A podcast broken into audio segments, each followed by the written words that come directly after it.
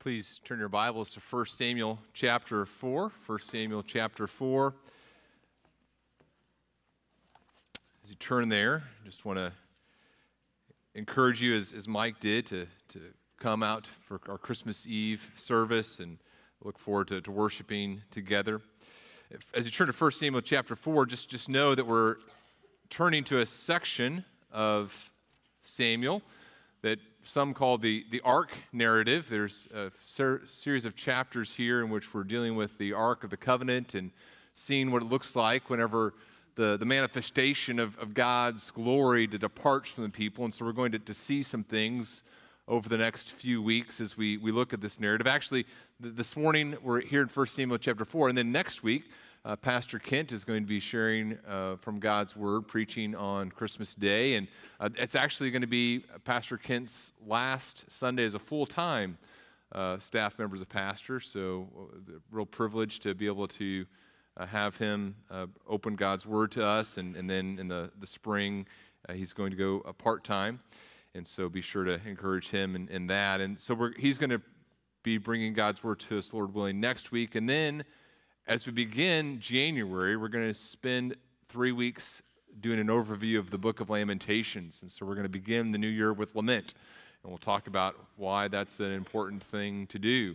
And so hopefully that will be encouraging. And then after that, uh, Tommy Vanderwalt, our missionary in South Africa, is going to be opening God's Word to us. And then we're going to be back and look at the uh, chapters 5 and 6 in 1 Samuel as we continue talking about the Ark of the covenant in these, these ark uh, chapters. So, some, some exciting things as we open God's Word together over the next few weeks. This, this morning, would encourage you to prepare your hearts as we prepare to partake of the Lord's Supper, as we come to the Lord's table here at the end of our, our service together. And if you haven't grabbed uh, the elements as you as you came in. You may do that when we stand here in just a moment. There's there's some the, on those on those tables.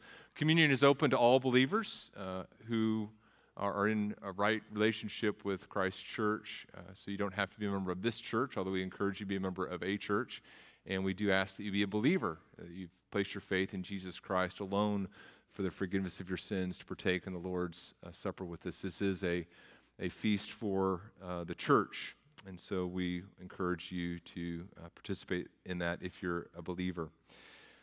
1 Samuel chapter 4, we're going to be looking at the uh, verses 1 through 22, though, the whole chapter this morning. So if you're able to, if you want to stand with me in honor of God as we read his word. Verse 1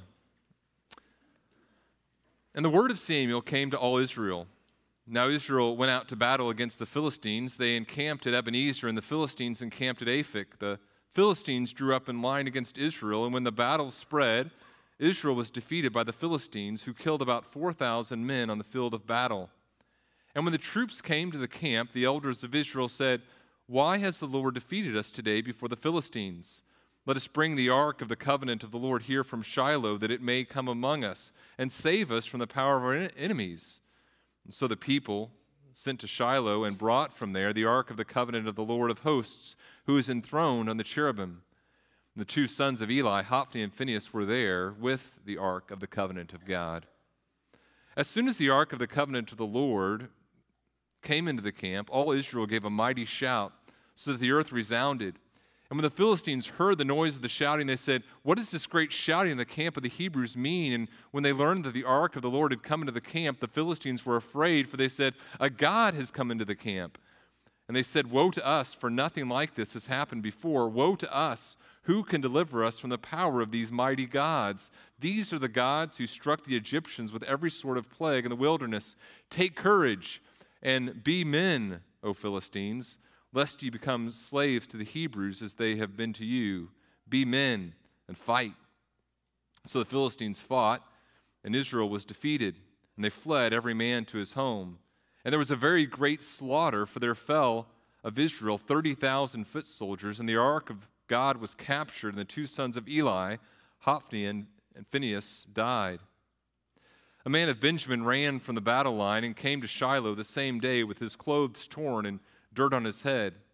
When he arrived, Eli was sitting on his seat by the road, watching, for his heart trembled for the ark of God.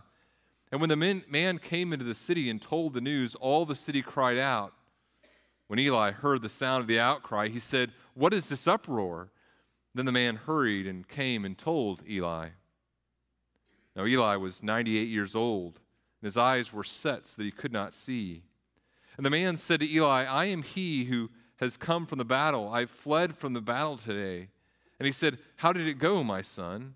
And he who brought the news answered and said, Israel has fled before the Philistines, and there has also been a great defeat among the people. Your two sons also, Hophni and Phinehas, are dead, and the ark of God has been captured. As soon as he mentioned the ark of God, Eli fell over backwards from his seat by the side of the gate, and his neck was broken, and he died, for the man was old and heavy. He had judged Israel for 40 years. Now, his daughter in law, the wife of Phinehas, was pregnant, about to give birth, and when she heard the news that the ark of God was captured and that her father in law and her husband were dead, she bowed and gave birth, for her pains came upon her.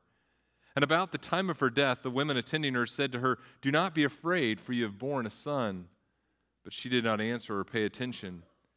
And she named the child Ichabod, saying, The glory has departed from Israel, because the ark of God had been captured because her father in law and her husband. And she said, The glory has departed from Israel, for the ark of God has been captured. You may be seated. May God encourage us through the reading of his word this morning.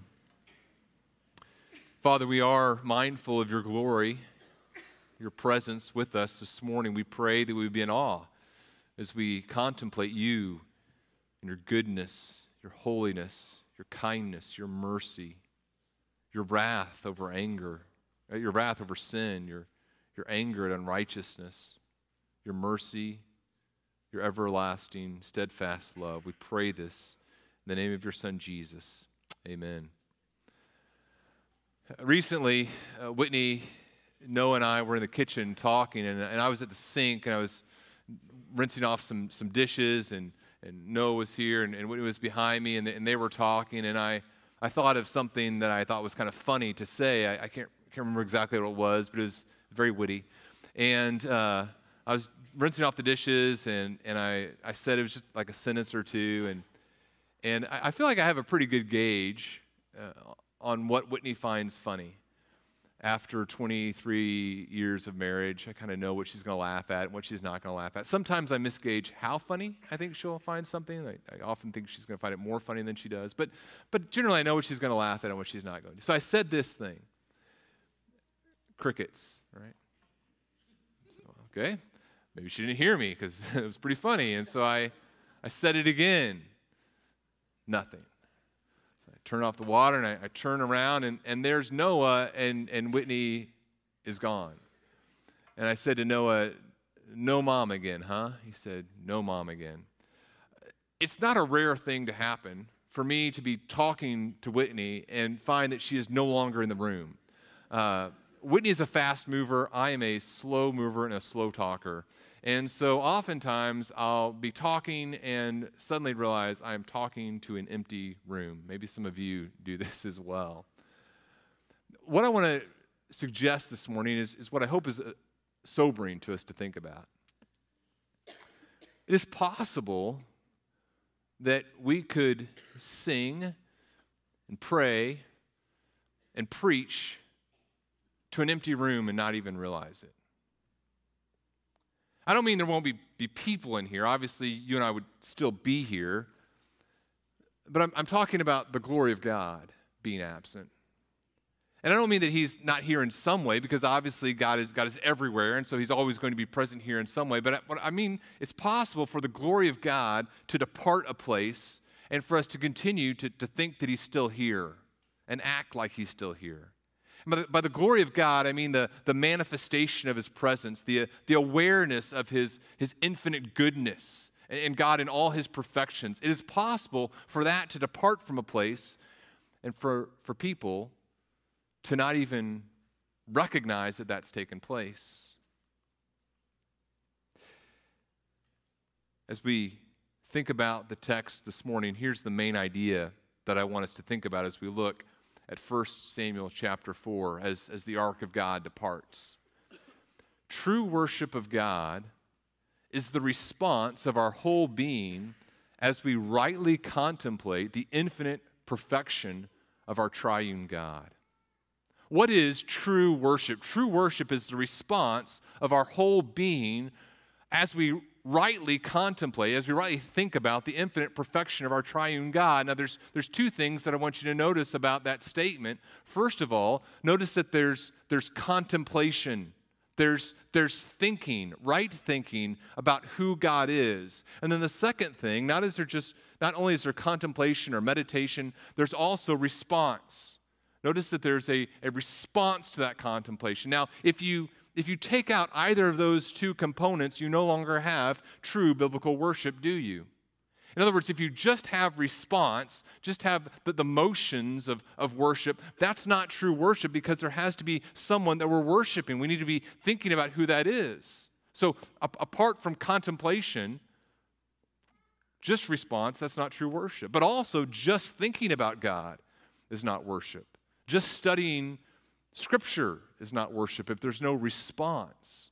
But true worship takes place when we are thinking about who God is and thinking rightly about who God is, and then we are responding to that truth about who we know about who we know that God is with our, our whole being, body, uh, emotions, mind, our soul. We're, we're responding to those, those truths about God. You lose either of those, we've lost worship. Now, as we think about worship, before we look at the text, I also want to say a couple things about worship, right? Worship can, first of all, have a very broad definition. When we talk about worship, we can mean just like all of our life is worship. All of our life is thinking about who God is and, and responding rightly to that. Uh, Romans chapter 12 talks about our, our, whole bodies being offered to God as a living sacrifice. It's our, our spiritual act of worship. And so, no matter where we are, we should be thinking about who God is and responding to that truth. So, if we're at school, what are we doing? We're, we're thinking about who God is and we're responding to that. If we're at work, we're doing that. If we're here in church, we're doing that. No matter where we are, we're, we're engaged in worship, or we should be rightly thinking about God and responding to that, those truths that we know about who God is. But not only when we talk about worship do we mean in a broad sense, but we also, when we use the word worship, sometimes mean it in a more narrow sense, like God's people coming together on the Lord's Day to worship Him together, to respond to the truths about who we know God is as a body. Responding to that with, with worship so, with all that as background, here's, here's the question I want to ask you this morning. If God's glory were to leave us, would we notice? If God's glory were to depart this place, would it affect our worship? So, the, the manifestation of God and his infinite goodness and all his, his infinite perfections, if, if that were, we're no longer aware of that, if God's glory in that sense left this place, would we be aware? If the, the Spirit were no longer revealing to us who God is as we look at his word together, would we notice or would we just kind of continue not even realizing that, that anything had happened? The structures of worship can remain in a place where worship itself has ceased. You can continue to sing, you can continue to, to pray, you can continue to, to preach, and God's glory can have departed. That's the reality. And in the text that we're looking at this morning, the, the ark has departed, the, the visible manifestation of, of God's presence. It's, it's no longer there. And what we see as we look at chapter 4 is that God's presence is actually left long before. There's a, a woman who, at the end of the chapter, says, The glory has departed from Israel. But really, it's not that the Ark of the Covenant leaves and then the glory departs. In reality, the glory of God had left long before, and the departure of the Ark is just a symptom of what's already taken place. So, what I want to do this morning is I want to look at seven characteristics of worship among a people from whom the glory of God has departed. These are seven things that are true of, of worship where God's glory is, is no longer present. And I, I'm going to share these things, hopefully, in, in such a way that, that will be ultimately encouraged, right? Because I, I know that for those of us who love God, we, we want to worship Him rightly. And we want to recognize signs that His glory has departed, signs of, of, worship where God's glory is not being recognized. We want to, to recognize those, those characteristics and worship differently. I hope as we share these things together this morning, looking at 1 Samuel chapter 4, a people from whom the glory of God has departed, I hope as we share these things, our hearts will be warmed and will draw even closer to the God whom we love. True worship of God is a response of our whole being as we rightly contemplate the infinite perfection of our triune God God the Father, God the Son, God the Holy Spirit.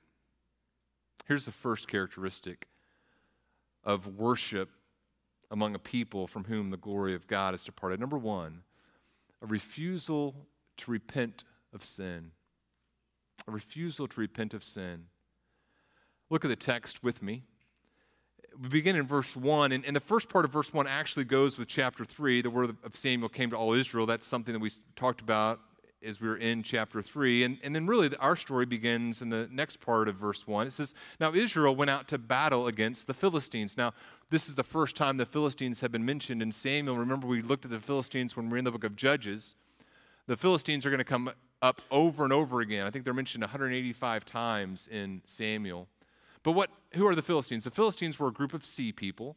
They had been from Asia Minor and, and some of the islands in the Mediterranean, and they had, had migrated to the, to the edge of, the, the of Canaan.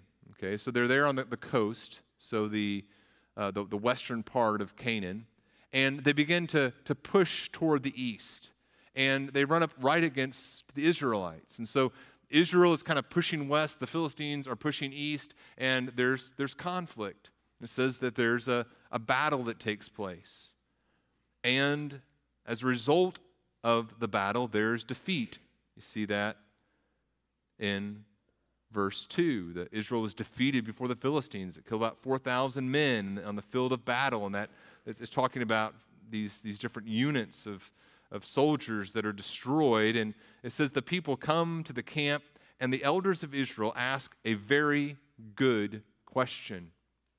Look at the question they ask in verse 3 Why has the Lord defeated us today before the Philistines? The question they ask is good. Their answer is not good. They rightly recognize that this is this is the hand of the Lord in this, right? That if God was for them, they, they would have won the battle. That if, if God had been present, they, they would have been victorious over their enemies. And the answer to why they were defeated has already been revealed to them by the Lord. Remember in the book of Deuteronomy 28, God told them, Look, uh, if you disobey, God will I will cause you to be defeated before your enemies. We saw that in Judges chapter 10. And so it's, it's frustrating that they ask the right question, but they don't recognize the answer. The answer is that they need to repent. And yet, as we're going to see as we continue to go on, there's, there's, there's no mention of, of a need to repent until we come to chapter 7. And in chapter 7, as they, as they recognize that, that God's presence has been departed from them, in chapter 7, Samuel's going to say, Look, if you're returning to the Lord with all your heart, then what do you have to do? Put away the foreign gods, serve Him only. And uh, he says that they are to, and then in uh, chapter 7, we've sinned against the Lord, the, the, people say. But it's not until chapter 7 that they come to that conclusion. So as they, as they are here in chapter 4, there's a refusal to repent. What is this? This is a sign that the glory of God is absent from a people. The refusal to repent of your sin is a sure sign that God is not present in nor the object of our worship. You say, Daniel, how, how can you say that? Well, well, two thoughts here. If God is present in your worship, you are going to see some things about yourself.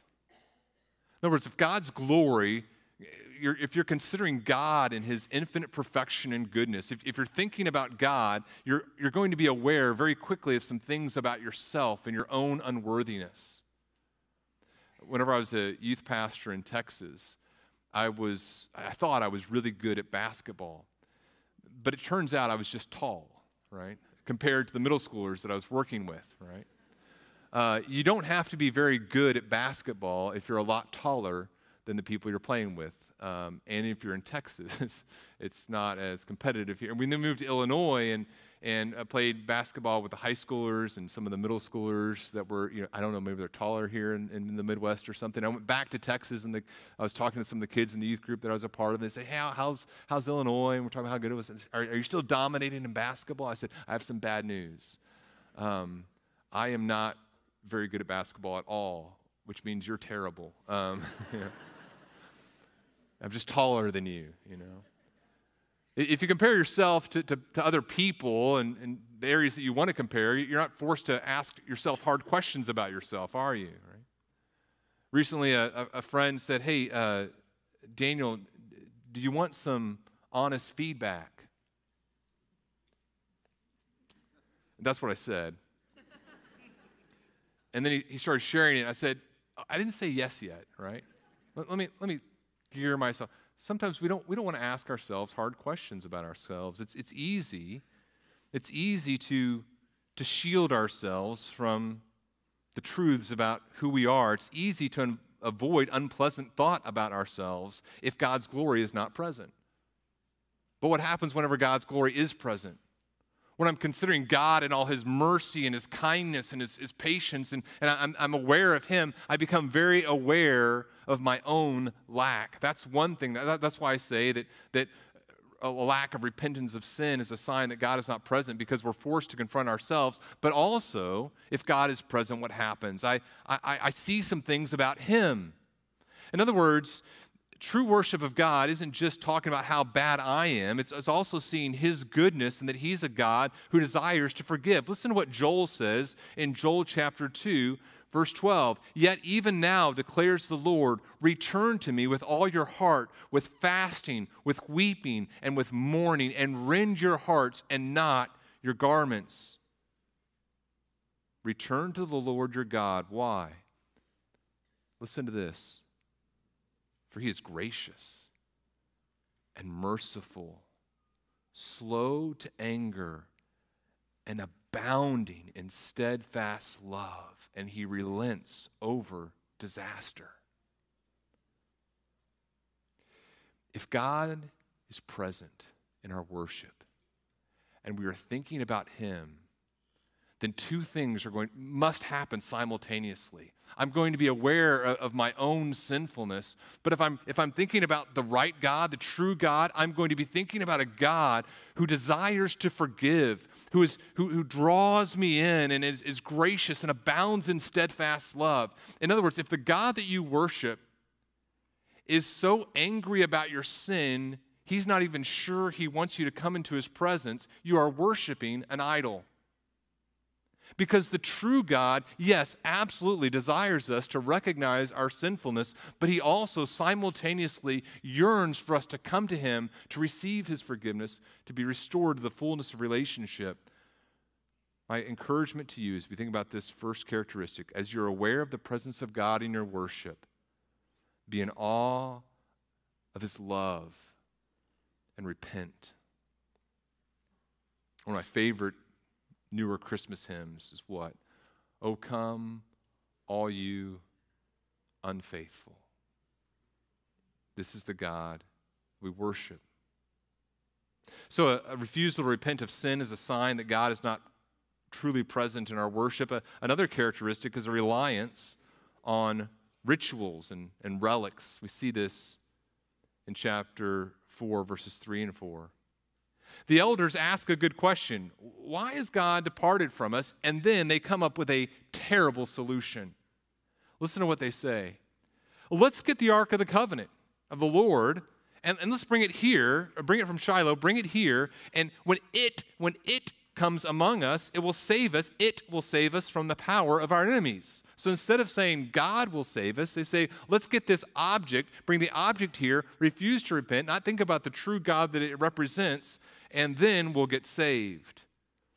The Ark of the Covenant was this, this gold covered box. We'll talk more about it in a few weeks. It was uh, three and three quarters feet long and, and two and a quarter feet wide.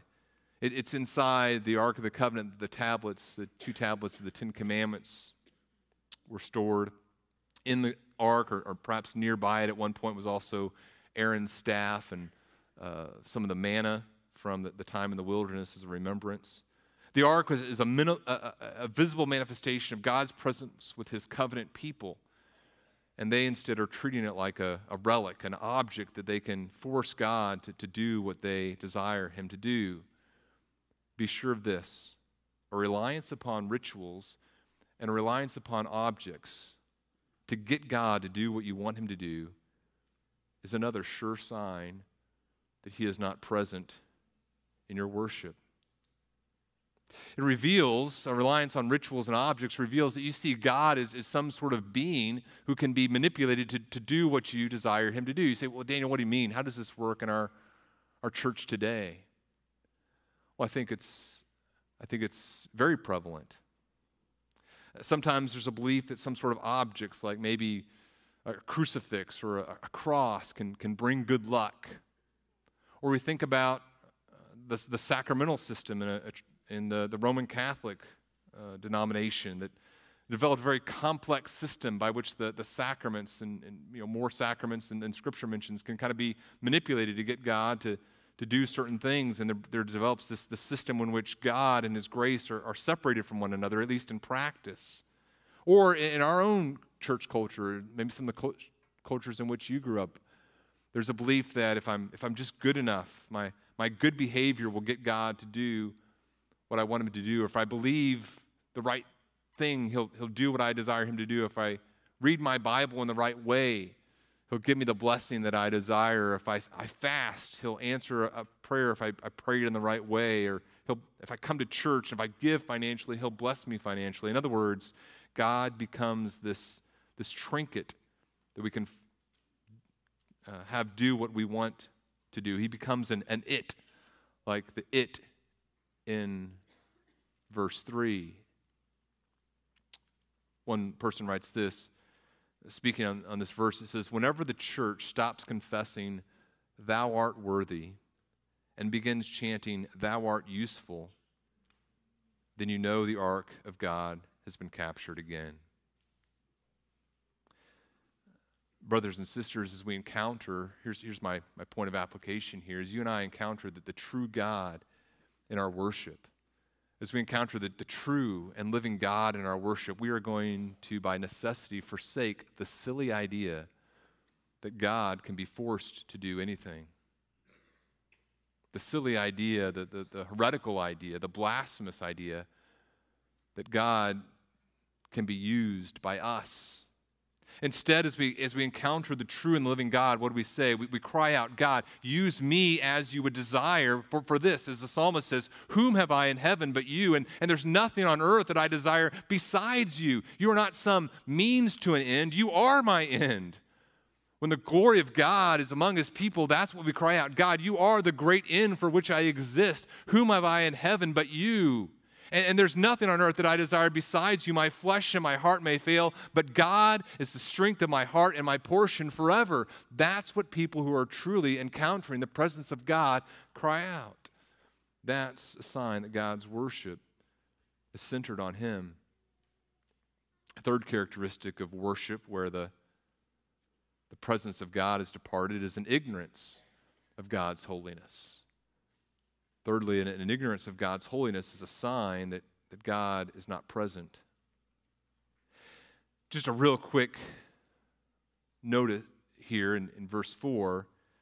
It says, it says that the people sent to Shiloh, they brought from there the ark of the covenant of the Lord of hosts. And then notice this sentence it says, Who is enthroned on the cherubim. It's talking there about the reality that, that God isn't with us in, in the sense that He's on our level. There's an, an otherness to God, a holiness. The cherubim are, are, those who are said to, to guard the, the, the, throne of God. And in Genesis 3, they, they serve as a barrier between the, the, the, the sinful humanity and the, the Garden of Eden. We see the, the separation that the cherubim represent. And on the lid of the Ark of the Covenant, the, the cherubim are, are placed and they, they face one another. These, they're these angelic, supernatural beings that represent that God is, is other, He's holy, He's absolutely committed to His own exaltation of His name, devoted recognizing the worth of His great name. When we fail to contemplate and think about the holiness of God in our worship, we can be certain God is not present. R.C. Sproul, in his book, The Holiness of God, argues that consideration of God's holiness, that is, God's absolute devotion to the worth of his name, is central to right and true worship. Listen to what he writes. He says, The idea of holiness is so central to biblical teaching that it is said of God, Holy is his name. He goes on, if I were to ask a group of Christians what the top priority of the church is, I'm sure I would get a wide variety of answers. Some would say evangelism, some would say social action, or, or so forth. But, but Sproul says this God is inescapable. There is no place we can hide from him. Not only does he penetrate every aspect of our lives, but he penetrates it in his majestic holiness. Therefore, we must seek to understand what holy is. We dare not seek to avoid it. There can be no worship without it. Holiness defines our goal as Christians. God has declared, Be holy, for I am holy. Apart from recognition that, that God is holy, we are not engaging in true worship. We come before the Lord, we, we recognize His holiness. Now, sometimes people have said this. They've said, okay, uh, I'm going to be aware of God's holiness when I come to worship, and so I'm going to I'm going to wear a tie because I'm I'm in God's presence, right? Now, absolutely, wearing a tie can be an, an act of worship, okay? Not against ties for other people. Um, no, for me too. Not for, but there's more to it, right? It's, it's not just about wearing a, a, a, a fruit of, of worship, not the cause, right? What do I mean? Well, our external appearance should always reflect a heart that's aware that we're in the presence of God. I mean, we should always be modest. We should always be careful that our, our clothing is not attracting attention to ourselves or our bodies or being disrespectful. So it's not just about external appearances. Maybe, maybe this will help. Um, as our kids have gotten older, you know, they, they invite friends over to our house, which we love. And we tell them, look, anytime that you want to invite friends over to our house, great. We would love to have them come over. And maybe give us a heads up. Like, a couple minutes would be nice, but if you can't give us a couple minutes, 30 seconds would be better. Uh, if you can't give us 30 seconds, at least as you come in the door, shout, Hey, me and so and so are here. They'd just be helpful to know. Okay.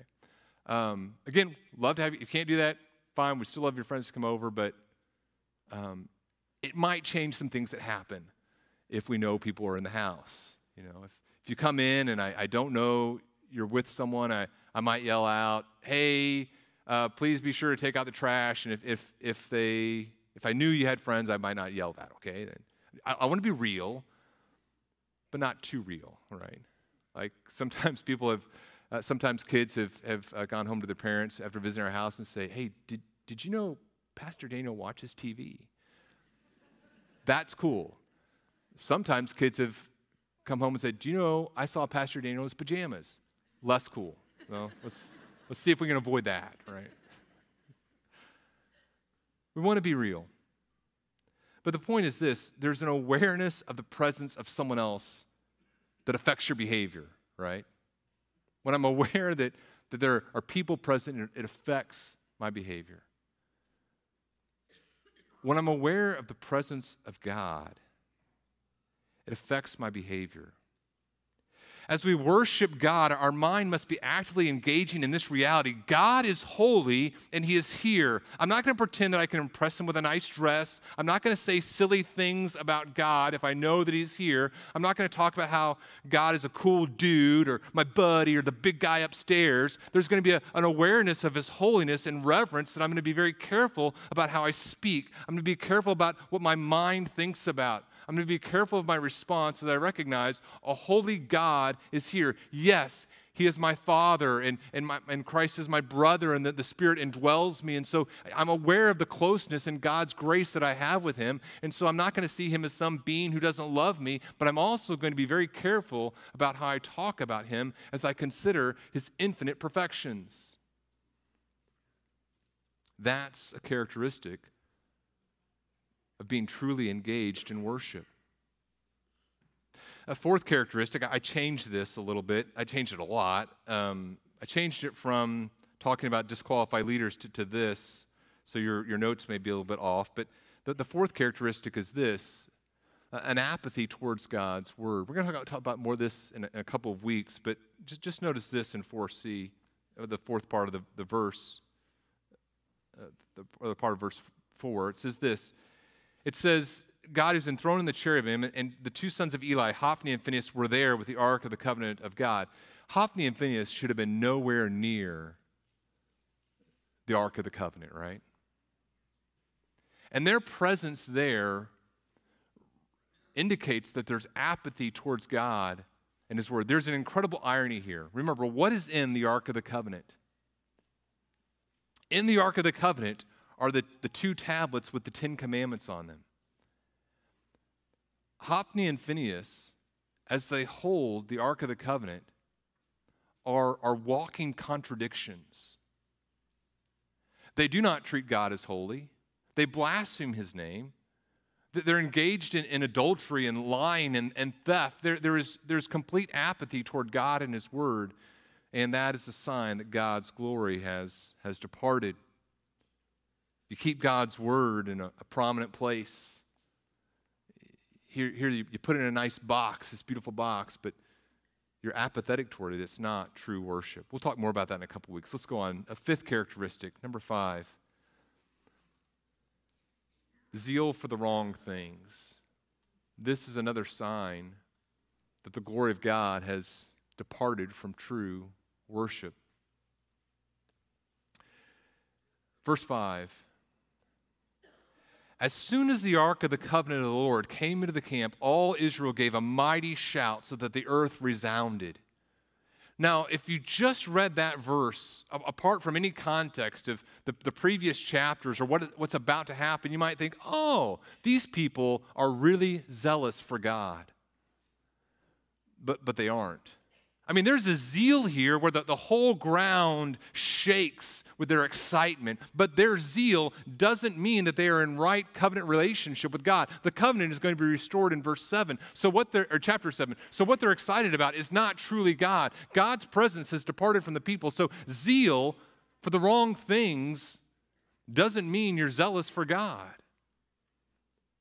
the presence of zeal or emotion, even a, a, ton of emotion, doesn't mean God is present. It is possible to have an emotional experience. It is possible to, to shake the walls of a room with your singing and have zero engagement with the living God.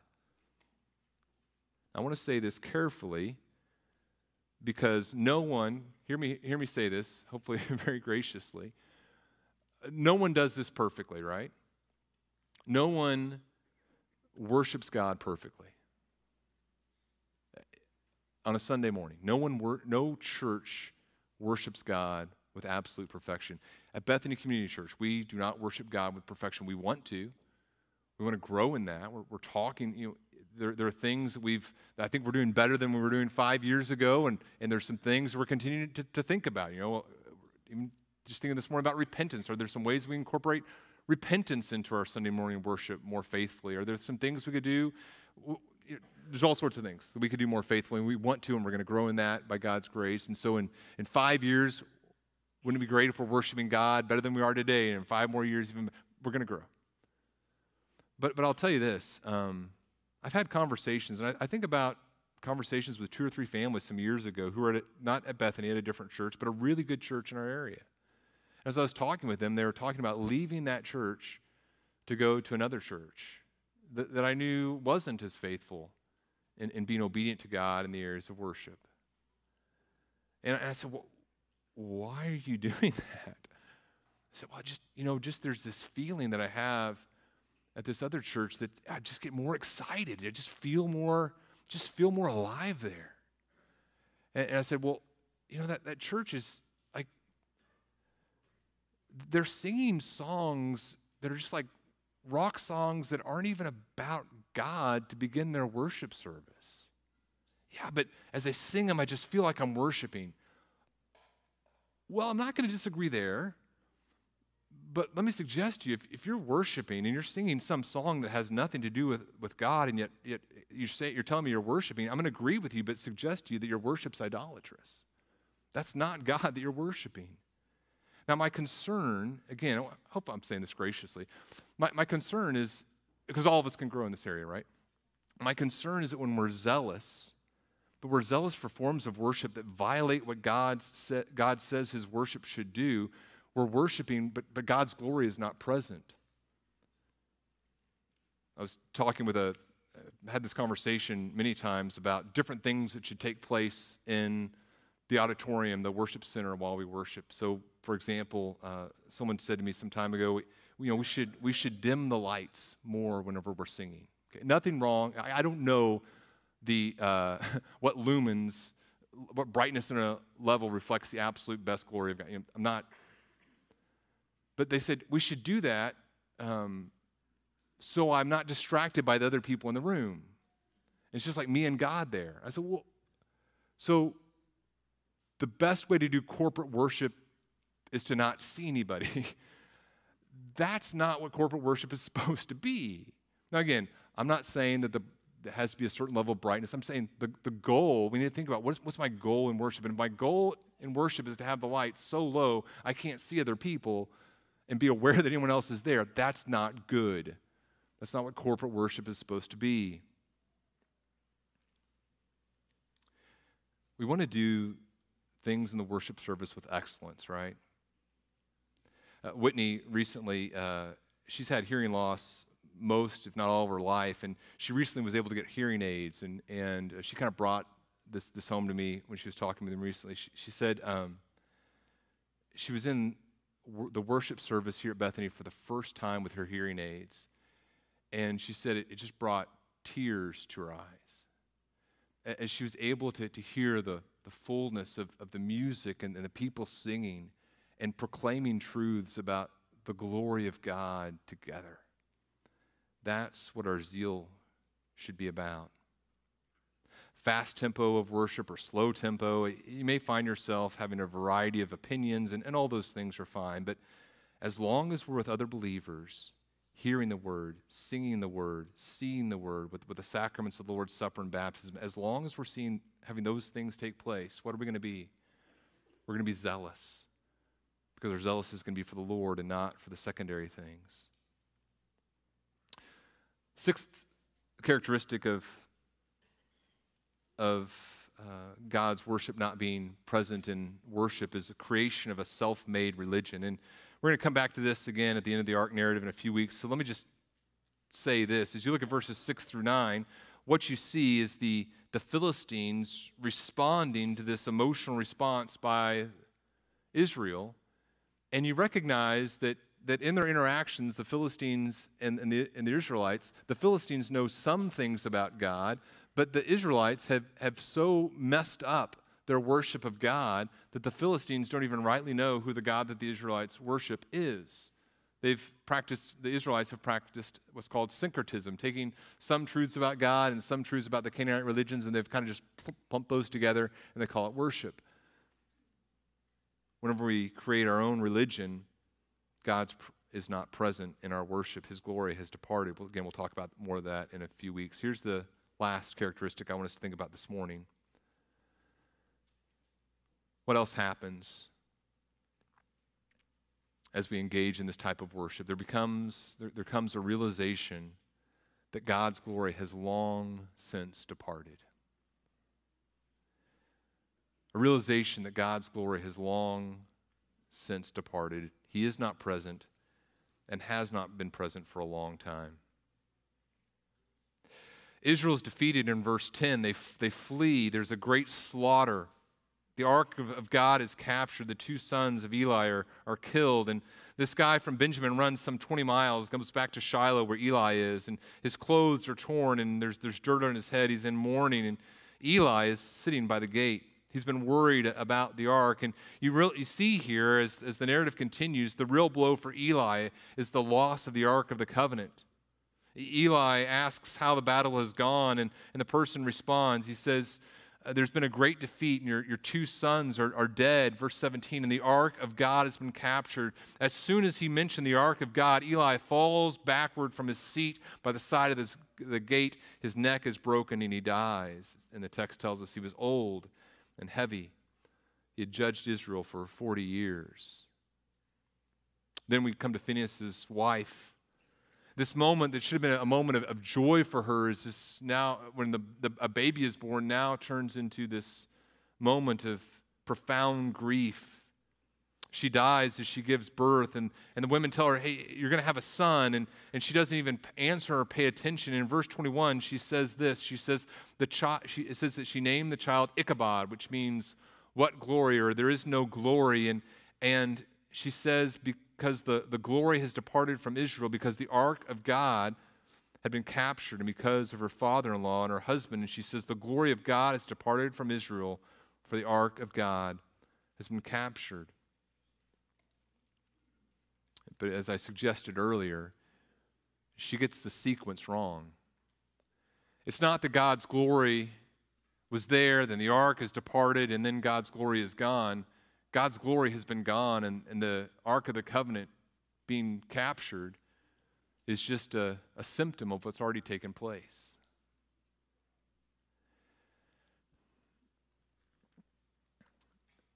It can sometimes take a bit of time to recognize that God's glory has, has gone long after it, it's departed. Let me give an illustration here, and, and I hope again this is uh, done in love. One of the things that happened over the last century and the last century is um, it continues today. Individual churches, individual churches, local bodies, realize that a denomination has, has left the faith. And sometimes it takes them a long time to, to realize that. So you see this with the mainline denominations. They, they say, okay, God has ceased to truly been worshiped. We need to leave. I, I believe this is happening right now in the United Methodist Church. You know, there are some very faithful Methodist people and pastors, and, and let me take some heat for them perhaps. Uh, some of these, these faithful pastors who are trying to help their church. They're, they may be trying to lead their church in more biblical directions. And I would just tell you if, if you're part of the Methodist church or part of a Methodist church that's trying to leave the United Methodist Church denomination, it is, it's long past time to go. The glory has departed. Now, there's an issue that's causing a discussion right now. It's the fact that a lot in the United Methodist Church want to call same sex relationships marriage, but really the problems go far, far deeper than that, don't they? There are those in the denomination that are denying the deity of Christ. There's uh, some that are denying that the resurrection has taken place. Um, and, and are some within this, this denomination that say, look, we want to have a big tent, but I would suggest to you, I would tell you this your tent has gotten so big that, that God is no longer welcome in it. The glory has departed. I say this again in, in love. God is no longer there. All the, the characteristics of counterfeit worship are, are there refusal to repent of sin, reliance on, on rituals and, and relics instead of relationship with God, complete ignorance of God's holiness, a, a zeal for the wrong things, apathy toward His Word, self made, all these things are present. And again, this isn't to bash our Methodist brothers and sisters who are faithful to the Lord. It's, illustra- it's to illustrate that it's possible for the glory of God to leave a place before we've realized it. And if it's true for our Methodist brothers and sisters, it can be true for us as well. We must be zealous for God.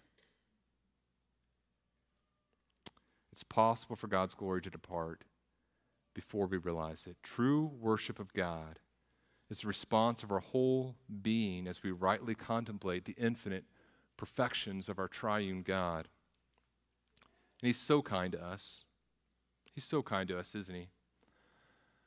Our worship doesn't have to be perfect to be pleasing to God. We, we want it to be perfect. We want to grow in it, but, but God in His kindness welcomes us as we come to Him in faith. I, I think about Hezekiah in Second Chronicles. Remember in, in Second Chronicles where the, the, the, the, people aren't cleansed and, and they can't observe the Passover as has been prescribed. And it says that Hezekiah prayed for them, and he said, may the, may the good Lord pardon everyone who sets his heart to seek God, the Lord, Yahweh, the God of his father, even though not according to all the rules of cleanness. And it says what in verse 20? The Lord he heard Hezekiah, and he healed the people. Here's the point as we talk about these characteristics of God's glory departing to people, we're warned and we say, okay, God, I don't want those, things to be true of me. And yet, as I look at those, I recognize there's not a thing on there that sometimes isn't true of me. And so, what do I do? I'm brought again to a point of repentance. And again, what do I do? I think about who God is and who is God. He is a God who's loving and faithful and merciful and holy and good, and I am not. And so I contemplate who that is, and I don't just think about that. I respond with my whole being, and I say, God, here I am. I'm relying not upon my own righteousness as I come to worship you. I am relying upon the righteousness of your Son, Jesus. I turn from sin. I turn from these attitudes that do not recognize you or your glory, and I come and I ask for your forgiveness, for your love, for your mercy. I praise your name, for you are a great God. And your glory will be manifest over the whole world as the, as the water covers the ocean. I want us to think about that now as we come to the Lord's table.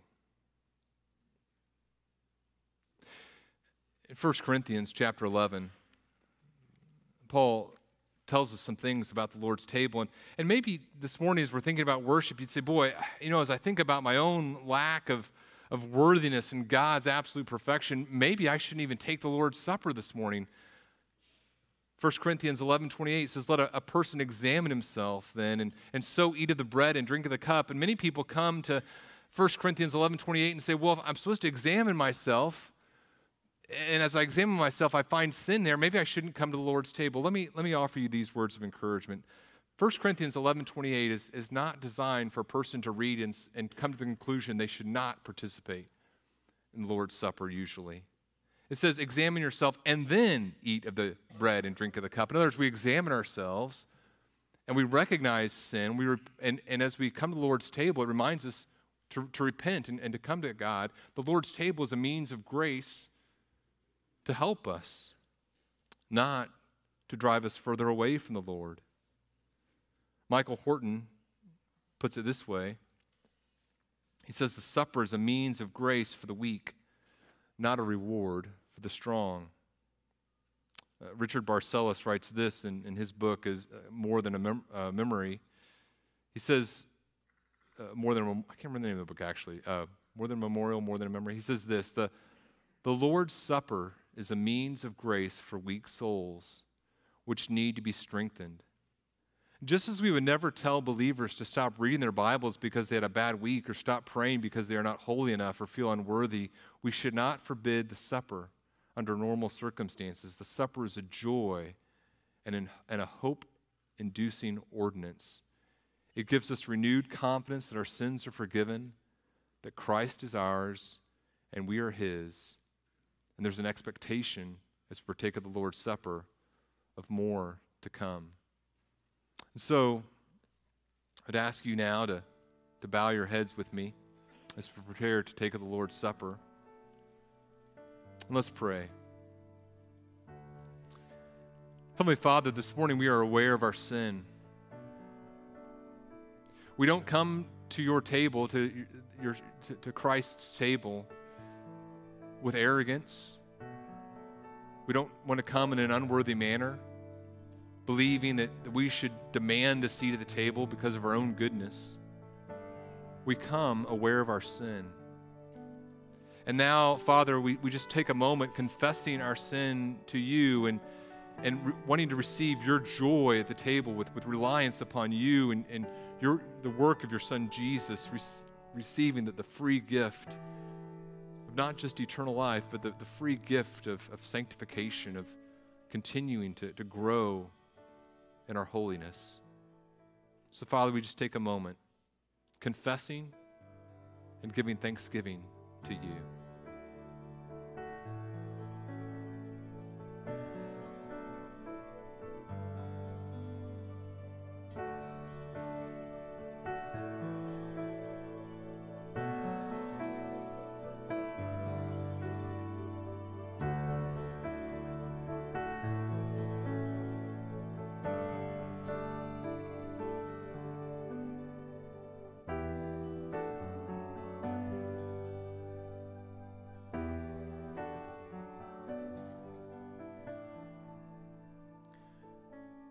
Father, we confess your word to you this morning,